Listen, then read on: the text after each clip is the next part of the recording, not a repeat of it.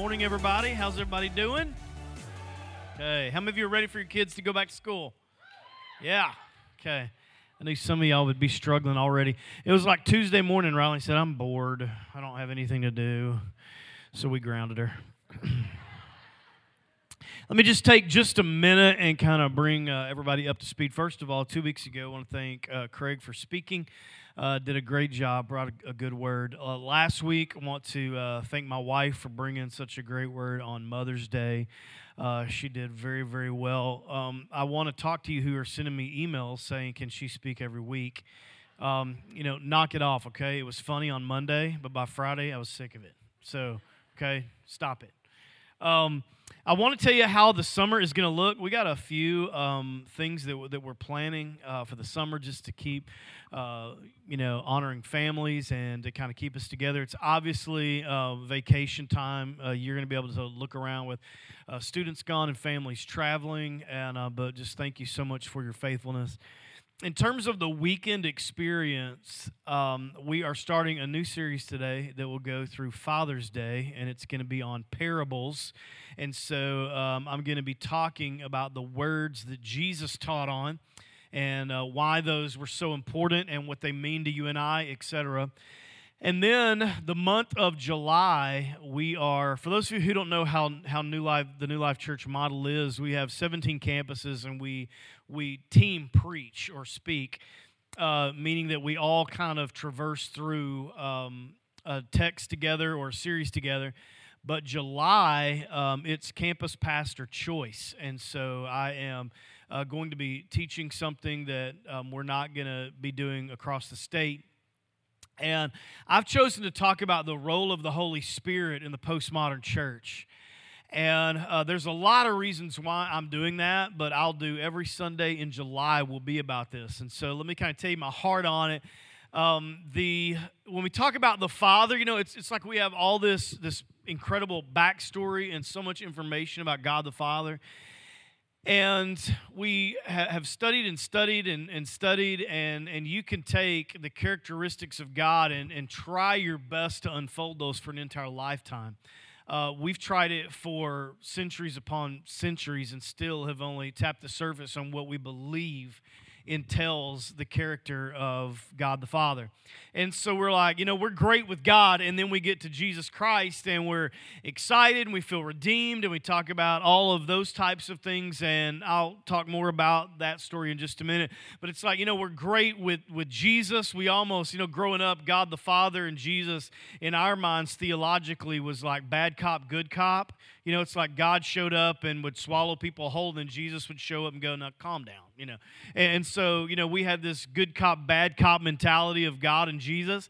But then Jesus handed the baton off to the Holy Spirit and there's been 2,000 plus years since the day of Pentecost. And so we have lost some in translation and in story and in experience when it comes to the Holy Spirit. And a lot of people in the postmodern church are scared of the Holy Spirit, don't understand the Holy Spirit, want to even do away with the Holy Spirit and so I've decided to take the month of July and kind of tackle some of those taboo topics of what is what's the role of the Holy Spirit in my personal life and for the church as it relates to the postmodern church. And so I, I want you to, to uh, tune in for that. Today, we start a brand new series on parables, and I just want to begin kind of talking this out and, and building a foundation for the next several weeks. And I think that it's, it's probable that a lot of us in this room want to get better at something. And you may not use the word change, but that's exactly what it, it, it is. You look at, at your life or an aspect of your life or a piece of your heart, and you think to yourself, I wish that I could get better at that. Okay? Now, let me give you just a little backstory on myself. When, when we uh, hit January, our whole westernized culture uh, starts to make a, a fake list called resolutions. And we write down all these things that we hope we can accomplish. And they go everything from finances to an attitude to a career change to we're going to get back into church or we're going to join a life group. There are all kinds of different aims and directions that people have around January. For me personally, I don't get introspective in January because for some reason we're still moving at the speed of light. So for me, summertime is when I typically do more personal, soaking, meditating, thinking about my own life. Okay, so if if I can find a quiet moment sometime, it's it's really when I will start to say to myself and about myself, what is it that I need to do personally to further myself, uh, to get better at, and whatever this blank is that we all carry in our, our lives. And I try to fill those in myself, the, the, the blanks there. And so, again, it's probable that we all desire some type of change in our life. And it's probable that we also want to do some fixing in some other people's lives. It may be the person you're sitting next to. Now, I don't want you to look at them weird or nudge them, but we, you know, live with people and we think, man, if they would just do this one thing differently. I never say that about Robbie because she's perfect, but everybody else, we think, you know, they, if, if they would do this or they would do that, it would make my life so much better. And so we say things to ourselves like, I wish I could be a better friend. Sometimes I say this myself. I have friends scattered in different parts of, of the state or around the country, and I will think to myself, you know, I haven't talked to them in a year. I'm a terrible friend. Or I missed their birthday. I'm a terrible friend. I should be a better friend. And I'll start to think, what does that look like for them? How, how does a better friend even flesh out? For some, you're thinking, I need to be a better student. I'm not just talking about academically, but maybe you think, I need to be a better self learner. You think to yourself, I need to learn a new skill. You think, I need to get in God's Word. I need to start reading some things that challenge me. And you think, I need to be a better student at just life in general. And that's where, where you're at. Some of you are thinking, I need to get better at choices. Like I'm in the cycle, this endless cycle of, of making poor choices or choices that are just below where I'm, I'm, I'm aiming. And so the whole trajectory of your life is a little off because of the direction that you end up going because of choices. Some of you look at your finances and it scares you.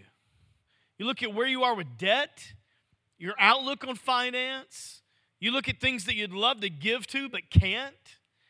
You look maybe at credit cards, and there are things that just scare you.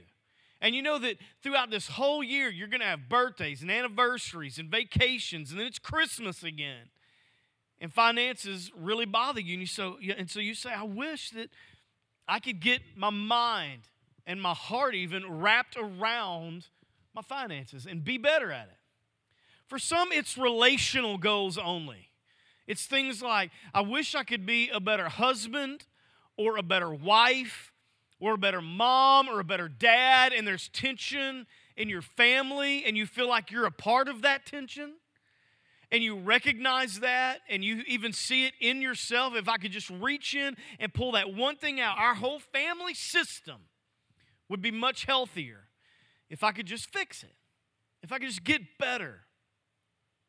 And so, for a lot of us in this place, and I want, I want to just be very, very honest, not because we're in church, but just because when we're talking about these types of topics and confrontational things, it's best to just lay it out and go, you know what, you're right, that's me. But the truth is, some of us, maybe even all of us, are not getting better at any of it.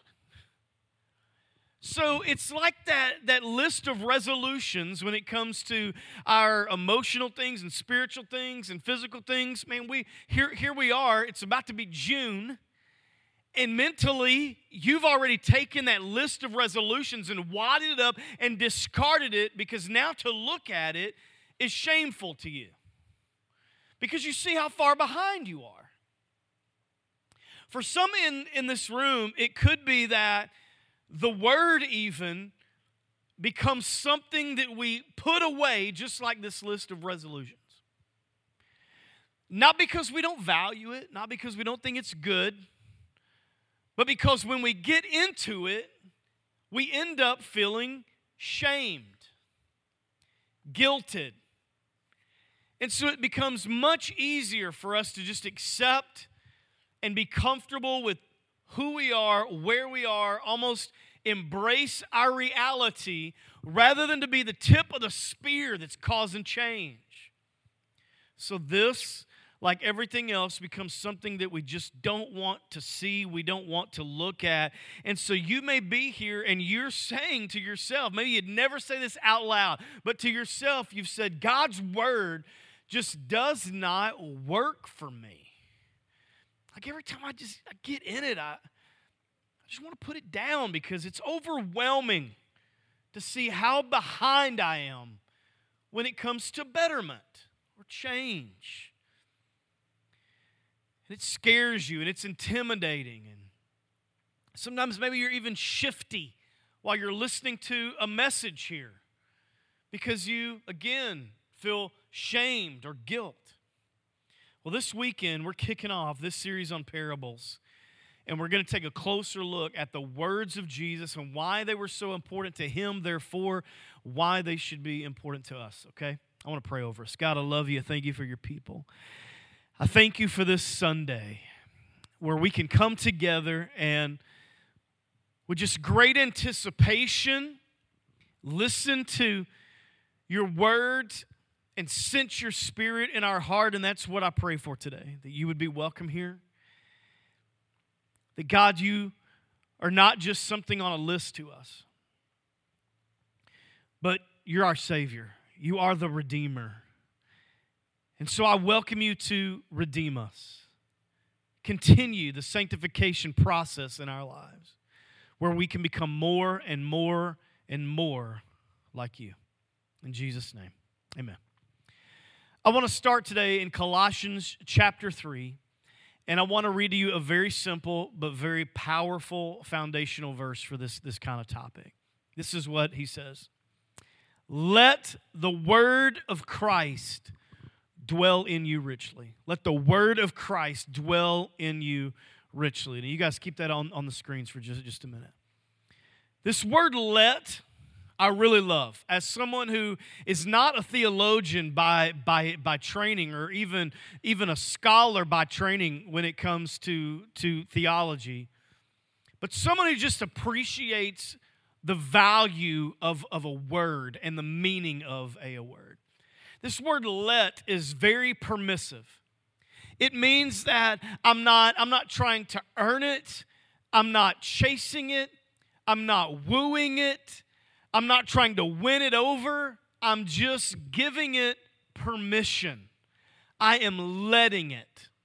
I'm letting the word of Christ, and of course, this word dwells me, means to make a home, a residence, in you richly. Now, this word richly does not mean wealth it means abundance or greatly. So this, this could be read this way Permit the word of Christ to live in you greatly. Okay? And so when we look at it like, like this, the, the challenge here in this particular uh, context, this particular, this original audience was, was to say, let the words of Christ live in you greatly. Not just a little bit, but, but open up your heart wide to the words of Christ. And that's what I want to challenge us with over, over the next couple of, of, of weeks. We actually have very limited knowledge of the daily life of Jesus Christ. Now, don't take that as heresy, but there are 66 books in, in the Bible, and only four of them address his daily earthly walk and life and miracles and interactions with people in the flesh. The ones before that were prophetic, pointing toward him. The ones after the Gospels was the residual effect of the relational bomb that he dropped on the world and how that ripples through time, continuing to when he returns and we get to be with him forever. But only four books out of 66 talk about his daily walk. Only two of those four actually cover his birth and early childhood. One of those gospels go on, goes on to inform us that, that they couldn't even write it all down. The, declara- the, the declaration there is actually if, if there was, if we had written everything down, there wouldn't be enough room to chronicle it all. Which then, if we take that at face value, it means this we're missing information. We've got a glimpse, a snapshot of the life of Jesus. But one thing we, we know with a lot of confidence when we read the Gospels is that he was an incredible storyteller. He had this great genius and knack for telling a story that had both um, revelation to it and relevance to the people. And so he gave them an opportunity to hear an unveiling of heaven as it related to stories that they were actually experiencing on a daily basis. Very, very, very powerful. And so when we look at the Gospels, we see that one third of Jesus' teaching are through the delivery of a parable.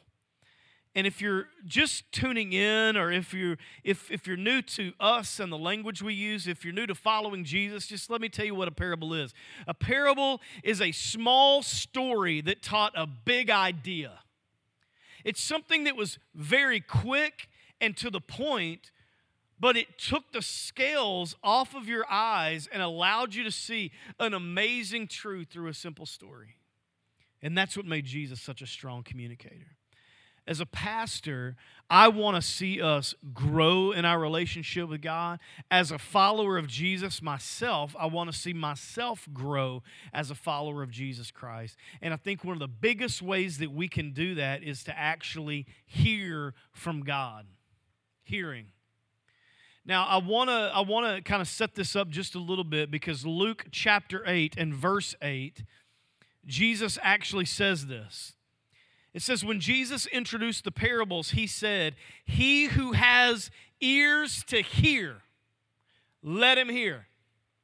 As a communicator myself, when I read this, I think it's Jesus. It's possible that this was his lead in line to say, Hey, attention, I want everybody up here. I want all eyes here. I want you to sit up. I want you to put away your phones. I want you to focus in on what I've got to say.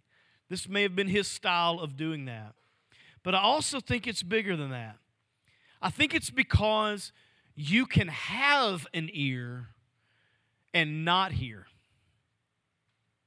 I think it's because you can have two ears and not hear.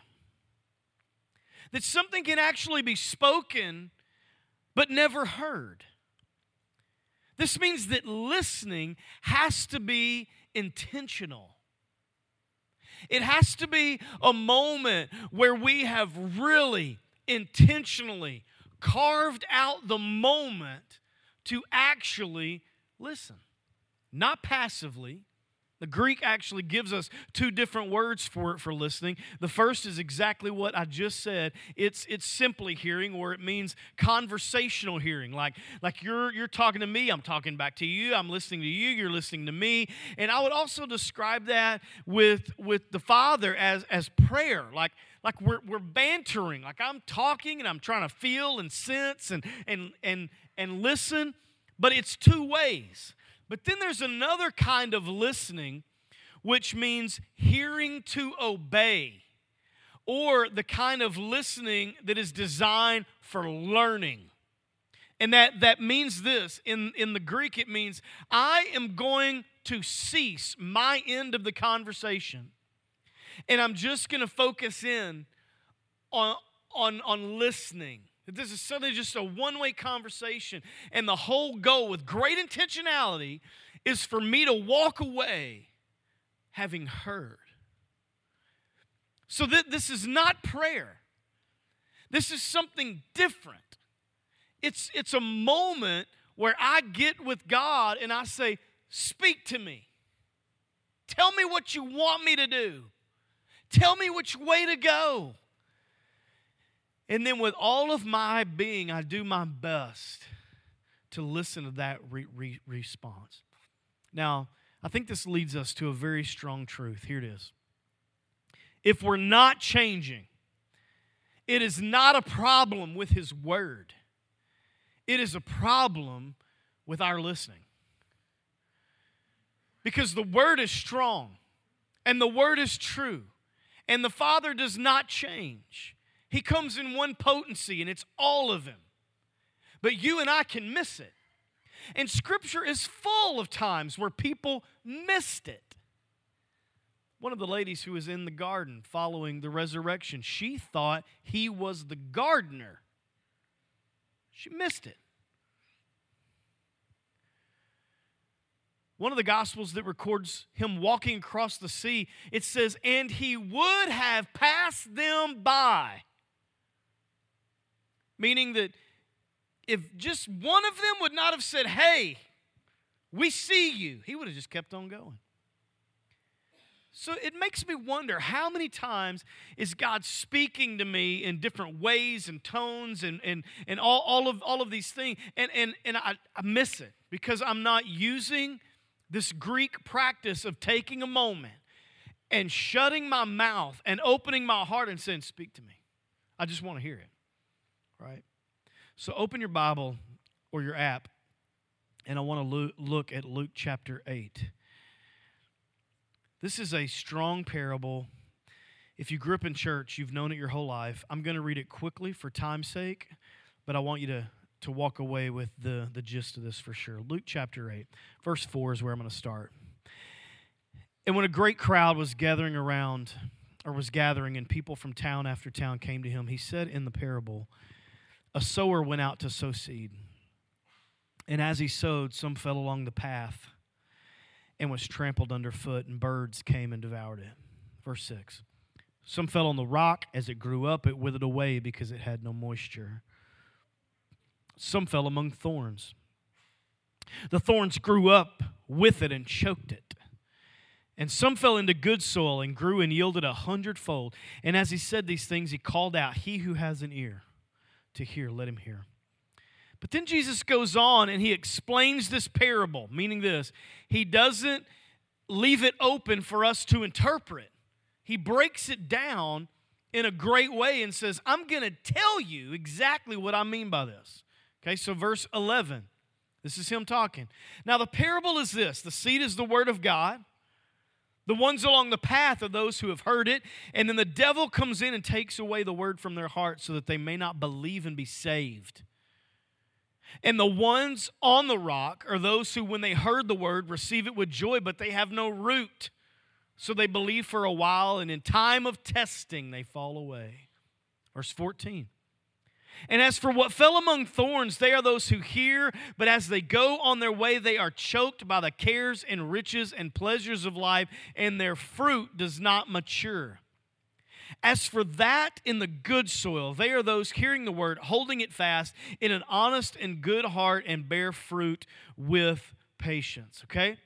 So basically, in this parable, he is saying this the seed represents God's word and the dirt is the human condition.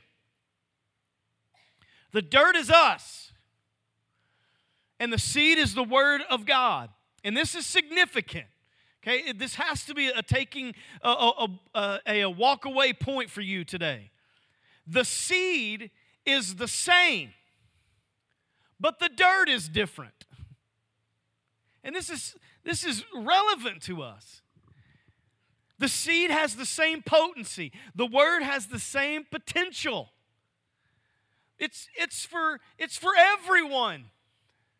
But the dirt, the human condition, where you and I are, is all different. And I want to set the record straight for just a moment. How most of us heard this taught was we turn this into personality types.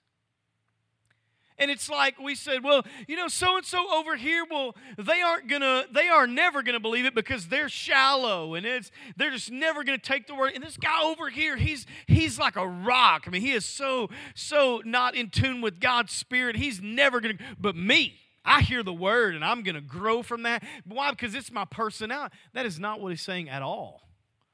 What I believe he's saying is this you and I have the potential to be all of these. You and I, in some shape and form throughout life in different seasons, if we're not careful, we will wane through all of these. The ebb and flow of life will round the corner of all of these types of soil. Jesus is giving us four conditions of the heart, and we can all relate to it. Because some dirt is hard, it is unresponsive, it is dense. Some dirt is rocky. It is impulsive and reckless. Some dirt has thorns. It is worried. And as the parable says, it's distracted. It's got the word, but it looks around at the world. It's just, it's distracted. It's drawn over here for a while, and then over here for a while, and then over there for a while. And he's addressing these types of dirt. And he said, but some dirt is good. It's, it's teachable and it's, it's, it's available. But I want you to, if you're a note taker, I want you to write this down. The success of the seed has everything to do with where it lands. All of it. The point of the parable is that the landing spot is the emphasis. It's not that the word is being preached. It's not that God isn't speaking. He said, This, this stuff is a gimme. It's not that. It's how are you and how am I receiving it? Are we listening? Are we getting it? Or are we just in banter? I mean, are we, are we, really taking it on with the ability to, to learn it and make it part of who we are? Are we making sure that the soil of the soul is rich. So I'm going to give you one question this morning. I'm supposed to finish four points, but this happened at the first service too. I'm going to preach one point today. I know you were worried. That's why I'm telling you. Because I hear some of your stumblocks growling, and you're like, oh gosh, we got four types of soil to get through. I know who you are. I know my church. Okay? So, the first and only thing I'm going to cover today is this Is your heart calloused? Is your heart calloused? And I really want to take my time here for just a minute because if not, we make it superficial. I want you to really think about this. Is your heart callous? Do you find yourself this morning sitting in a church with a hardened heart? Notice in verse 12, he says, The seed fell along the footpath. Now, the footpath can, we, we, we can take this into a thousand different directions with it, but here, here's the, the metaphor that I want to take on is that the footpath becomes hardened because of traffic. And what does this mean for us? Well, this means that there are those of you who are in this room who are hardened in your heart because you have too often been the world's doormat that for, for whatever reason, and by sheer chance, things have happened that you, you didn't always volunteer for. Sometimes you were a, a victim of it, of somebody else's choice. And so life for you has been this doormat where people have stepped on you, they've stepped over you, they've gone around you. And you have brought that perspective into your walk with God. You didn't mean to. You don't want it to be this way, but it is. And so now, when you look at your life and how it relates to Christ, you think, man, I've been walked on and walked over and I've been abused in various ways, and perhaps you were robbed of innocence early in your life. And so now you've grown up and you got a marriage and a mortgage. But everything for you is wrapped in caution tape. And that's how you live your life. It's not that you would never sit down with me and say, Kevin, I know I don't, I don't trust God. I don't, I don't feel like anything is going to work out for me. It's, it's, it's not that, that you come with that. You just have a lot of caution. You would never say, I don't believe in God. No, that would be ridiculous. But for you, you say, I'm just, I'm just cautious. And then that always comes with a story. I'm cautious because the last time I really loved somebody, this happened.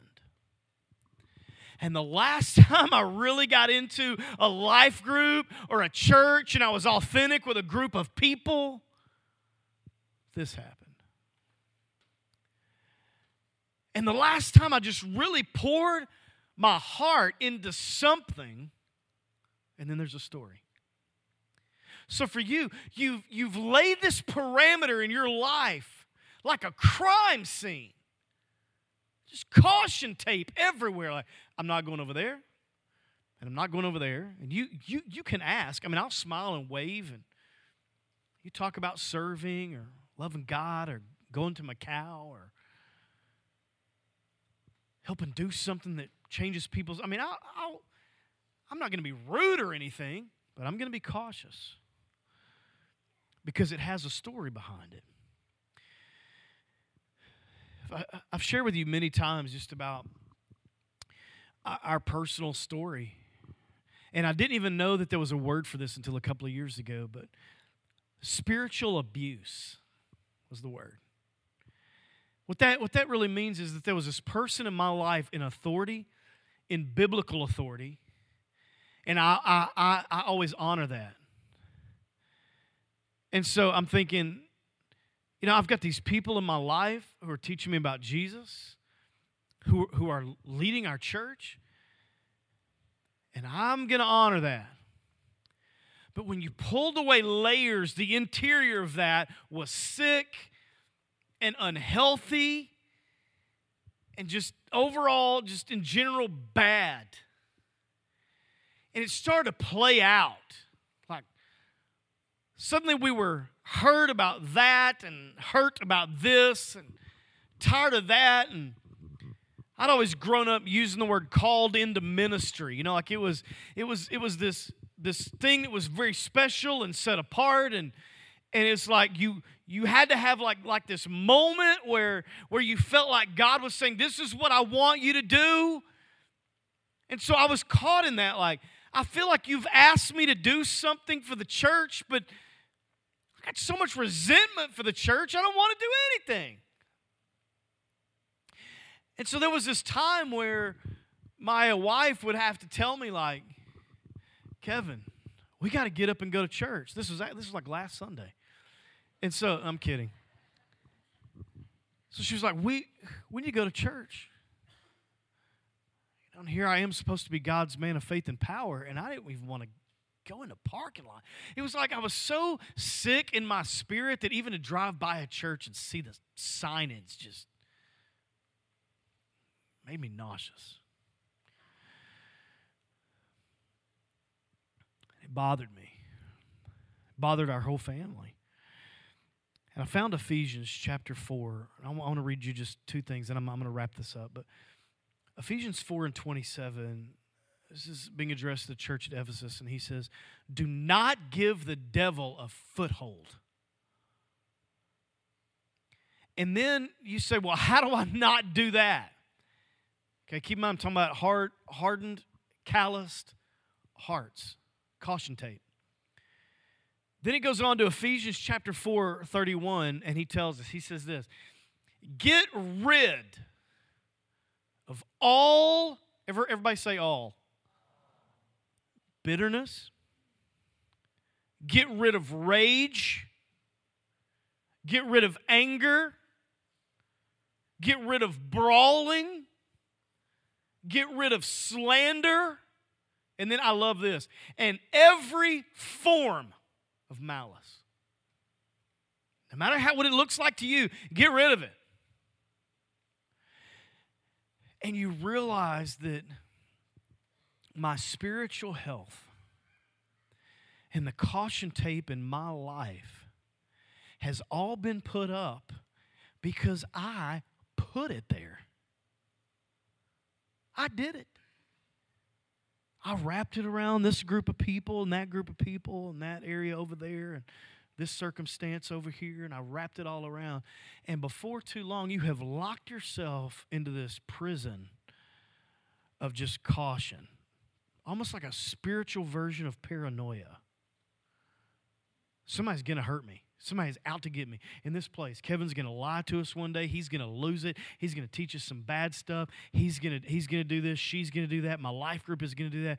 Da da da da da. And then it's just safer. It's just safer on everybody. If if I just kind of tiptoe out slowly, so nobody really notices that I'm I'm I'm leaving. And when I leave this place, then I will also stretch caution tape across that. So don't think hardened calloused heart means that you're some spiritual thug that's out here on the periphery who doesn't love Jesus. You can be right here every Sunday morning and have a calloused life wrapped in caution tape. Okay? Now, I'll stop with this.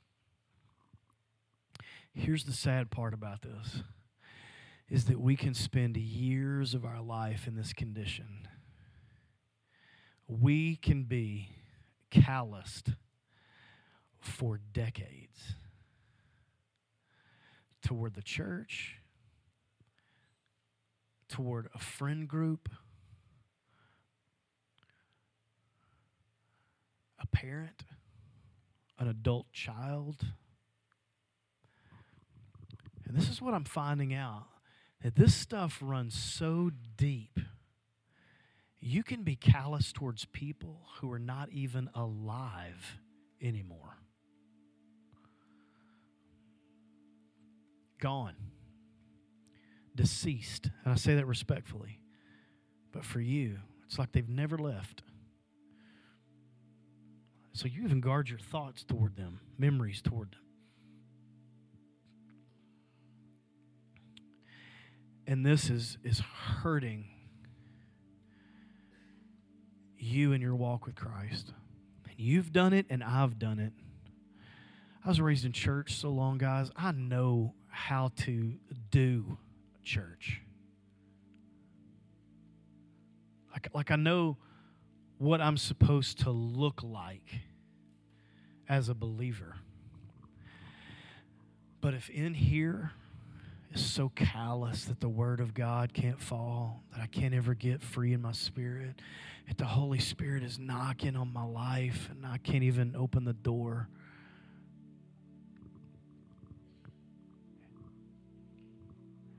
It makes us ask the question are we truly following when we can't get rid of this stuff? Get rid of it. So here's the answer the Holy Spirit has to have permission.